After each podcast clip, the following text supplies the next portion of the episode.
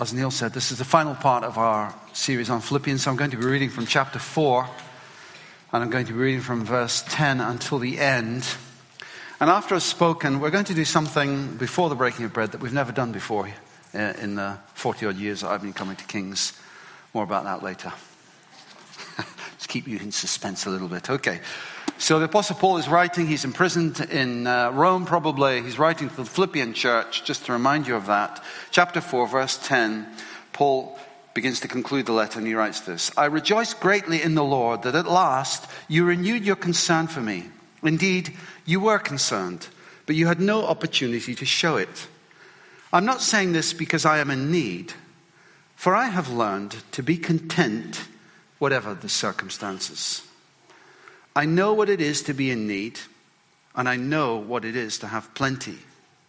I have learned the secret of being content in any and every situation, whether well-fed or hungry, whether living in plenty or in want. I can do all this through him who gives me strength. Yet it was good of you to share in my troubles. Moreover, as you Philippians know, in the early days of your acquaintance with the gospel, when I set out from Macedonia, not one church shared with me in the matter of giving and receiving, except you only. For even when I was in Thessalonica, you sent me aid more than once when I was in need. Not that I desire your gifts. What I desire is that more be credited to your account. I have received full payment and have more than enough. I am amply supplied now that I have received from Epaphroditus the gifts you sent. They are a fragrant offering, an acceptable sacrifice, pleasing to God. And my God will meet all your needs according to the riches of his glory in Christ Jesus. To our God and Father be glory forever and ever. Amen. Greet all God's people in Christ Jesus. The brothers and sisters who are with me send greetings. All God's people here send you greetings, especially those who belong to Caesar's household. The grace of the Lord Jesus Christ be with your spirit. Amen. Lovely letter, that. I was walking along Desborough Road just outside the other week, and I was just thanking the Lord for his amazing kindness, just quietly to myself, as it were. I was just saying, thank you, Jesus, for... you know, the blessings that I have. I was, I was also thinking about the fact that, that many people live without any recognition of God or any gratitude towards him. I was thinking that it's so easy to take things for granted. I find that in my own life, that I tend to take things for granted. Just because I've grown up in this kind of environment, something like, for example, running water in the home, you kind of take that for granted. Going to the shops and there's going to be plenty of food there, you kind of take that for granted. The infrastructure of our society, you take that kind of things for granted, or I certainly do from time to time. I was just thanking the Lord, took a moment to do that.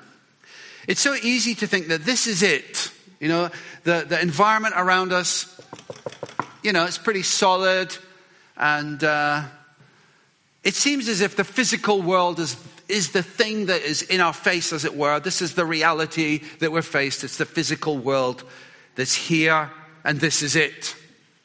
But then I was wondering, as I was walking along the road, I was wondering if, in fact, every molecule, every atom, every nucleus, every part of our D N A, I was just thinking about this, and I was just wondering, I wonder if it's actually, all that's actually actively held together by God, by his power. And then I, uh, a scripture about Christ popped into my mind from Hebrews, where the writer says of Christ, he reflects the glory of God and bears the very stamp of his nature, upholding the universe by his word of power. I love that line, upholding the universe by his word of power. And in the N I V, it says, sustaining all things by his powerful word. So if that's true, which I believe it is, every fiber, every atom, every particle doesn't exist independently from God, but everything is dependent on his holding things together actively. So think about it. If God did not sustain every single atom of the chair that you're sitting on right now, you would fall down to the floor. Many people have this I think, crazy idea that either God doesn't exist or that if he does, he's not particularly active in the world. As the song goes, from a distance. Yeah? But that's certainly not the Apostle Paul's experience. And he doesn't want us to think the same too. No, no. For Paul, Christ is actively involved in his situations, whether good or bad. So one of the things I want to say this morning, or I would like you to get out of it, is to recognize that God is actively involved in your situations, whether good or not. Paul writes in verse twelve here, I know what it is to be in need, and I know what it is to have plenty. I have learned the secret of being content in any and every situation, whether well-fed or hungry, whether living in plenty or in want. Now, Paul's contentment doesn't come from being detached from life. It doesn't come like he's not saying, I'm going to be like some kind of ascetic hermit, somebody who withdraws from the world and someone who doesn't need an awful lot to survive. He's not saying that's the kind of life I'm living in order to be content. He's not talking about that. Paul, in fact, is a very sociable person. When you read his letters, he refers to so many people in them, sends greetings from these people to those people. He mentions Epaphroditus, he mentions Euodia, he mentions, mentions Syntyche and others in this letter alone. So he's not saying, no, I'm detached from the world, and that is the basis of my contentment. Neither is he saying, I don't appreciate your help. He's clearly grateful for the help, for the partnership in the gospel. But he's saying that he has learned the secret of being content in any and every situation. He's learned the secret. Do you want a sense of contentment in your life? Whether you have a lot or a little? He's learned the secret, he says. To learn something takes time and practice. Think about the learning of your own life for a moment. I guess most of us here, if you had an education in the U K or perhaps in another country, you'd have learned the alphabet. Yes? Well, that took time and practice. Or you learned your times tables. Six times two is twelve. Six, you remember those days? Six times three is eighteen. Is it? Yeah? And so on. It takes time and practice. So you learn to drive a car. It takes time and practice. So Paul is saying here, I've learned the secret. So what is the secret? Well, the wonderful thing is this. The secret is not an it. The secret is a person. And Paul has found Christ to be utterly trustworthy. He's found that even when times are tough, that God is with him and that he is working out his good purpose. This can be a very difficult lesson to learn. It's so easy, I think, anyway, in my experience, to equate the good times, things are going well, this is God's blessings upon my life. Things are falling into place nicely in many areas. Therefore, I'm under God's blessing. Things are not going so well. There are difficulties, there are obstacles, there are tragedies even. God's blessing has disappeared. It's easy to think that. But I was thinking the other day, what is God's purpose for my life? Have you ever asked yourself this question? What is the purpose of my life? Just ask yourself that question for a moment now. What's the purpose of my life? I would suggest that one of, not just me, I think the Bible backs me up on it. I would suggest that one of the major purposes is that God wants you, me, to become like Christ. That's a major purpose for your life. That God wants you to become like Christ. The Apostle Paul writes about that in Romans eight, where he says, for those God foreknew, he also predestined to be conformed to the image of his Son. So if that's true, that one of the major purposes for my life, for your life, is that we become like Christ, if that's true, then there must be a purpose behind my life experiences. Sometimes it may seem hidden. I told you this is a difficult lesson to learn, but God wants us to become like Christ. Could it be that what I'm going through can be used to shape me to become like Christ? Could it be that what you're going through in your life right now could be the purpose of God to help shape you to become like Christ? As you look back on your life, I'm sure most of us, it's not all been a bed of roses. There have been difficulties to overcome. Maybe even now we're facing things that we'd rather not be facing. Could it be that the purpose that God has, even to use those experiences, is to make us to become like Christ? Or maybe you're praying and not seeing the answers we heard earlier, and we have to learn patience. Christ prays in John's Gospel for his disciples that we may be one. Well, if anyone's had to have patience for that one, and Christ prayed that about two thousand years ago, over two thousand years, two thousand years ago, and he's patiently waiting for the answer to that prayer. Or maybe you've had a busy week, you're tired, you go to bed, and your crying child wakes you in the night. You have to get up, and you have to put their needs before your own. Isn't that Christ-like?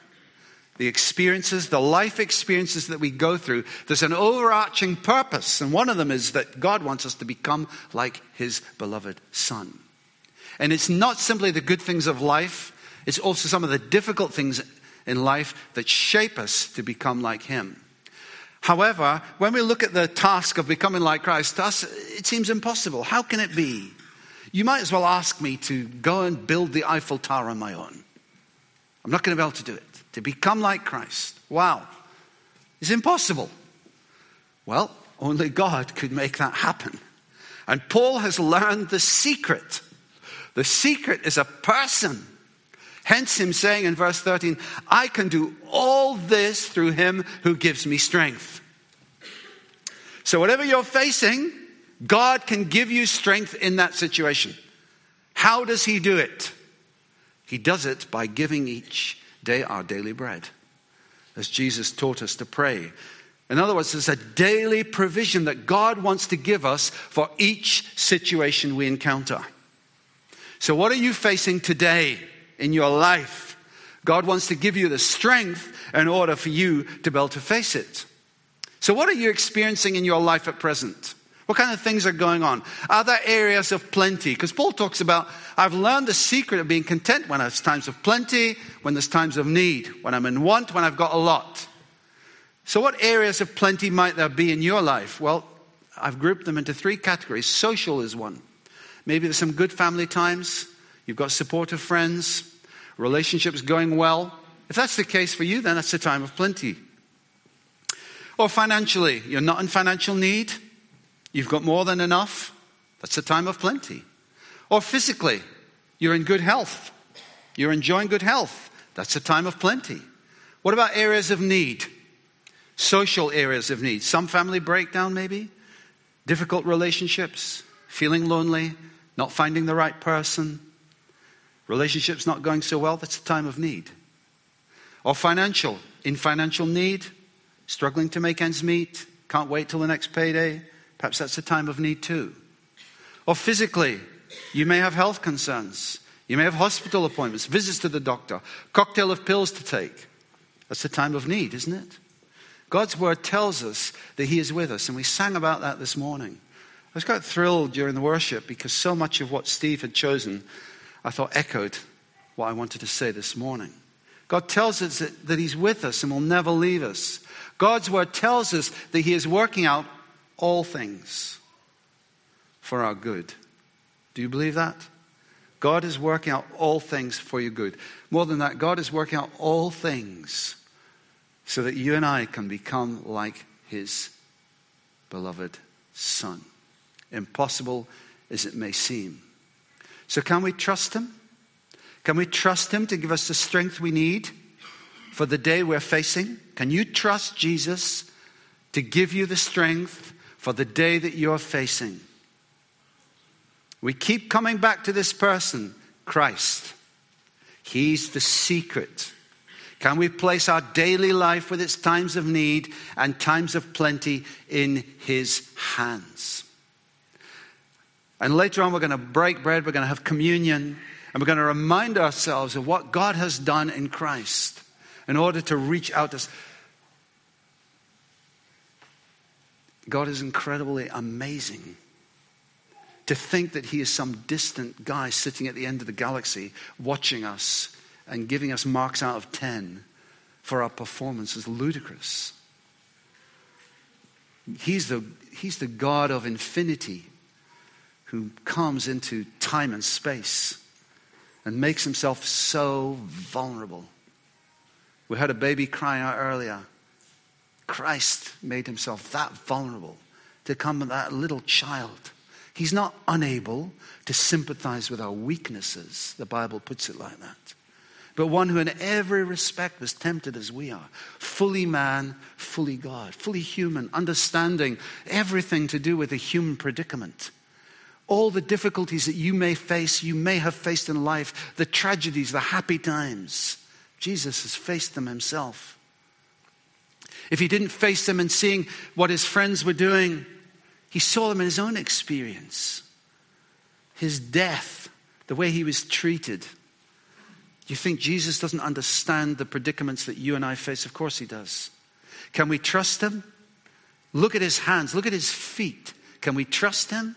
I've learned the secret, Paul says. I've learned it. It's taken time. It's taken effort. It's taken patience. It's taken perseverance. I have learned the secret, and the secret is not an it, the secret is a person. And he is with us in our daily walk. It doesn't mean we sit around doing nothing, of course. Paul's certainly not sitting around doing nothing in his situation. He's writing a letter to the Philippians for a start that's going to be read down through the ages. Not only that, he is sharing the gospel. He says the whole of Caesar's household. I mean, this man is just amazing. The strength that he received from God in his imprisonment is incredible. You know, Emperor Nero, that vile tyrant, cruel, wicked Roman emperor. At that time, Paul was there sharing with his, his bodyguards. And it's incredible. I can do everything through him who gives me strength. Paul is very confident in Christ. His life is built on Christ. He stands on Christ. His security is in Christ. Where's yours? Where's your security? Because sometimes maybe our health may fail. Sometimes maybe our finances may fail. Sometimes our relationships may break down. Where's your security? Our security should be in the Lord himself. And Paul certainly is. And my God, he says, will meet all your needs according to the riches of his glory in Christ Jesus. Paul declares here the generosity of God. We had an offering a few minutes ago. You know, it's, it's, a, it's a great opportunity to, to give. And there are many opportunities to give. But however we give, whether we give time or whether we give money, one thing for sure, we can never outgive the Lord. Never. Certainly personally, that would be my testimony, be joy my testimony. We can never outgive Jesus. He is always giving to us. And riches beyond money. Precious riches far beyond money. My God will supply all your needs according to his riches in glory. Paul's learned the secret of contentment. The secret is a person. The secret is Christ, who has a purpose for Paul's life. The secret of contentment is Christ, who has a purpose for your life. To make you like him. Wow. How impossible is that? That could never happen in a million years. True, unless there's someone else involved in your life. And that's God himself. Unless he is involved in your life, you'll never become like him. But because he is, if you've committed your life to Christ, then God has already begun that good work in you. And he's the one who's going to bring it to completion. Amen? Amen. So, what are you going through in your life? Times of need, times of plenty. Where are you finding your security right now? Are you finding it in Christ as Paul did? Are you acknowledging that he's the one who is with you? He's not from a distance. Not only does he uphold the universe by his word of power, but he upholds you and me. To our God and Father, Paul concludes, be glory forever and ever. The grace of the Lord Jesus Christ be with your spirit. And the grace of the Lord Jesus Christ is with your spirit right now. Amen. Amen. Now, today, we're going to do something that we've never, ever done before. Joanna leads us in the breaking of bread. Uh, in the history of Kings Church. Never, ever done it before. So I think this is incredibly exciting what we're going to do. So could I have the team up, please?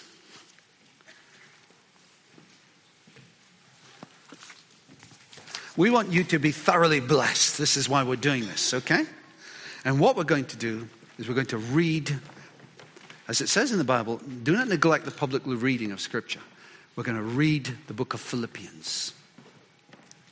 So sit back, relax, enjoy, absorb, and be thoroughly blessed. This is a letter to the Philippians from Paul and Timothy, servants of Christ Jesus. To all God's holy people in Christ Jesus at Philippi, together with the overseers and deacons. Grace and peace to you from God our Father and the Lord Jesus Christ. I thank my God every time I remember you. In all of my praise for all of you, I always pray with joy because of your partnership in the gospel from the first day until now. Because of your partnership in the gospel from the first day until now, being confident of this, that he who began a good work in you will carry it on to completion until the day of Christ Jesus. It is right for me to feel this way about all of you, since I have you in my heart. And whether I'm in chains or defending and confirming the gospel, all of you share in God's grace with me. God can testify how I long for all of you with the affection of Christ Jesus. And this is my prayer, that your love may abound more and more in knowledge and depth of insight, and so that you may be able to discern what is best and may be pure and blameless for the day of Christ Jesus, filled with the fruit of righteousness that comes through Jesus Christ to the glory and praise of God. Now, I want you to know, brothers and sisters, that what has happened to me has actually served to advance the gospel. As a result, it has become clearer throughout the whole of the palace guard and to everyone else that I am in chains for Christ. And because of my chains, most of the brothers and sisters have become confident in the Lord and dare all the more to proclaim the gospel without fear. Now, it is true that some preach Christ out of envy and rivalry, but others out of goodwill. The latter do so out of love, knowing that I am put here for the defence of the gospel. The former preach Christ out of selfish ambition, not sincerely, supposing that they can stir up trouble for me while I'm in chains. But what does it matter? The important thing is that in every way, whether from false motives or from true, Christ is preached, and because of this I rejoice. Yes, and I will continue to rejoice, for I know that through your prayers and God's provision and the Spirit of Jesus Christ, what has happened to me will turn out for my deliverance. I eagerly expect and hope that I will in no way be ashamed, but will have sufficient courage so that now, as always, Christ will be exalted in my body, whether by life or by death. For to me, to live is Christ, and to die is gain. If I am to go on living in the body, this will mean fruitful labour for me. Yet what shall I choose? I do not know. I'm torn between the two. I desire to depart and to be with Christ, which is better by far, but it is more necessary for you that I remain in the body. Convinced of this, I know that I will remain, and I will continue with all of you for your progress and joy in the faith, so that through my being with you again, your boasting in Christ Jesus will abound on account for me. Whatever happens, conduct yourselves in a worthy manner of the gospel of Christ. Then, whether I come to see you or only hear about you in my absence, I will know that you will stand firm in the one Spirit, striving together for the faith of the gospel, without being frightened in any way by those who oppose you. This is a sign to them that they will be destroyed, but that you will be saved, and that by God. For it has been granted to you on behalf of Christ, not only to believe in him, but also to suffer for him. Since you are going through the same struggle that you saw that I have, and now hear that I still have. Therefore, if you have any encouragement from being united with Christ, if any comfort from his love, if any common sharing in the Spirit, if any tenderness and compassion, then make my joy complete by being like-minded, having the same love, being one in spirit and of one mind. Do nothing out of selfish ambition or vain conceit. Rather, in humility, value others above yourselves, not looking to your own interests, but each of you to the interests of the others. In your relationships with one another, Be, have the same mindset as Christ Jesus, who, being in very nature God, did not consider equality with God something to be used to his own advantage. Rather, he made himself nothing by taking the very nature of a servant, being made in human likeness. And being found in appearance as a man, he humbled himself by becoming obedient to death, even death on a cross. Therefore, God exalted him to the highest place and gave him the name that is above every name, that at the name of Jesus every knee should bow, in heaven and on earth and under the earth, and every tongue acknowledge that Jesus Christ is Lord, to the glory of God the Father. Therefore, my dear friends, as you have always obeyed, not only in my presence, but now much more in my absence, continue to work out your salvation with fear and trembling, for it is God who works in you to will and to act in order to fulfill his good purpose. Do everything without grumbling or arguing, so that you may become blameless and pure, children of God without fault in a warped and crooked generation. Then you will shine among them like stars in the sky, as you hold firmly to the word of life. And then I will be able to boast on the day of Christ that I did not run or labor in vain. But even if I am being poured out like a drink offering on the sacrifice and service coming from your faith, I am glad and rejoice with all of you. So you too should be glad and rejoice with me. I hope in the Lord Jesus to send Timothy to you soon, that I also may be cheered when I receive news about you. I have no one else like him who will show genuine concern for your welfare. For everyone looks out for their own interests, not those of Jesus Christ. But you know that Timothy has proved himself, because as a son with his father he has served with me in the work of the gospel. I hope, therefore, to send him as soon as I see how things go with me. And I am confident in the Lord that I myself will come soon.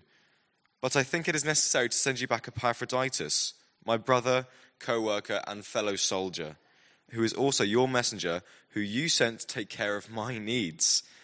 For he longs for all of you and is distressed because you heard he was ill. Indeed, he was ill and almost died. But God had mercy on him, and not only him, but also on me, to spare me sorrow upon sorrow. Therefore, I am all the more eager to send him, so that when you see him again, you may be glad and I may have less anxiety. So then, welcome him in the Lord with great joy, and honor people like him, because he almost died for the work of Christ. He risked his life to make up for the help you yourselves could not give me. Further, my brothers and sisters, rejoice in the Lord. It is no trouble for me to write the same things to you again, and it is a safeguard for you. Watch out for those dogs, those evildoers, those mutilators of the flesh, for it is we who are the circumcision, we who serve God by his Spirit, who boast in Jesus Christ, and who put no confidence in the flesh, though I myself have reasons for such confidence. If someone else thinks they have reasons to put confidence in the flesh, I have more. Circumcised on the eighth day, of the people of Israel, of the tribe of Benjamin, a Hebrew of Hebrews, in regard to the law, a Pharisee, as for zeal, persecuting the church, as for righteousness based on the law, faultless. But whatever were gains to me, I now consider loss for the sake of Christ. What is more, I consider everything a loss because of the surpassing knowledge of knowing Jesus Christ my Lord, for whose sake I have lost all things. I consider them garbage, that I may gain Christ and be found in him, not having a righteousness of my own that comes from the law, but that which is through faith in Christ, the righteousness that comes from God on the basis of faith. I want to know Christ, yes, to know the power of his resurrection and participation in his sufferings, becoming like him in death, and so somehow attaining to the resurrection from the dead. Not that I have already obtained all of this, or have already arrived at my goal, but I press on to take hold of that which Christ Jesus took hold of me. Brothers and sisters, I do not consider myself yet to have taken hold of it, but one thing I do, forgetting what is behind and straining towards what is ahead, I press on toward the goal to win the prize for which God has called me heavenward in Christ Jesus. All of us then who are mature should take such a view of things. And if on some point you think differently, that too God will make clear to you. Only let us live up to what we have already attained. Join together in following my example, brothers and sisters. And just as you have us as a model, keep your eyes on those who live as we do. For as I have often told you before, and now tell you again, even with tears, many live as enemies of the cross of Christ. Their destiny is destruction, their God is their stomach, and their glory is in their shame. Their mind is set on earthly things. But our citizenship is in heaven, and we eagerly await a Saviour from there, the Lord Jesus Christ, who by the power that enables him to bring everything under his control, will transform our lowly bodies so that they will be like his glorious body. Therefore, my brothers and sisters, you whom I love and long for, my joy and crown, stand firm in the Lord in this way, dear friends. I plead with Euodia and I plead with Syntyche to be of the same mind in the Lord. Yes, and I ask you, my true companion, help these women since they have contended at my side in the cause of the gospel, along with Clement and the rest of my co-workers, whose names are in the book of life. Rejoice in the Lord always. I will say it again, rejoice. Let your gentleness be evident to all. The Lord is near. Do not be anxious about anything, but in every situation, by prayer and petition, with thanksgiving, present your requests to God. And the peace of God, which transcends all understanding, will guard your hearts and your minds in Christ Jesus. Finally, brothers and sisters, whatever is true, whatever is noble, whatever is right, whatever is pure, whatever is lovely, whatever is admirable, if anything is excellent or praiseworthy, think about such things. Whatever you have learned or received or heard from me or seen in me, put it into practice, and the God of peace will be with you. I rejoiced greatly in the Lord that at last you renewed your concern for me. Indeed, you were concerned, but you had no opportunity to show it. I am not saying this because I am in need, for I have learned to be content whatever the circumstances. I know what it is to be in need, and I know what it is to have plenty. I have learned the secret of being content in any and every situation, whether well-fed or hungry, whether living in plenty or in want. I can do all this through him who gives me strength. Yet it was good of you to share in my troubles. Moreover, as you Philippians know, in the early days of your acquaintance with the gospel, when I set out from Macedonia, not one church shared with me in the matter of giving and receiving, except you only. For even when I was in Thessalonica, you sent me aid more than once when I was in need. Not that I desire your gifts. What I desire is that more be credited to your account. I have received full payment and have more than enough. I am amply supplied now that I have received from Epaphroditus the gifts you sent. They are a fragrant offering, an acceptable sacrifice pleasing to God. And my God will meet you all your needs according to the riches of his glory in Christ Jesus. To our God and Father be glory forever and ever. Amen. Greet all God's people in Christ Jesus. The brothers and sisters who are with me send greetings. All God's people here send you greetings, especially those who belong to Caesar's household. The and grace, grace of the Lord Jesus Christ be with your spirit. Amen. Amen.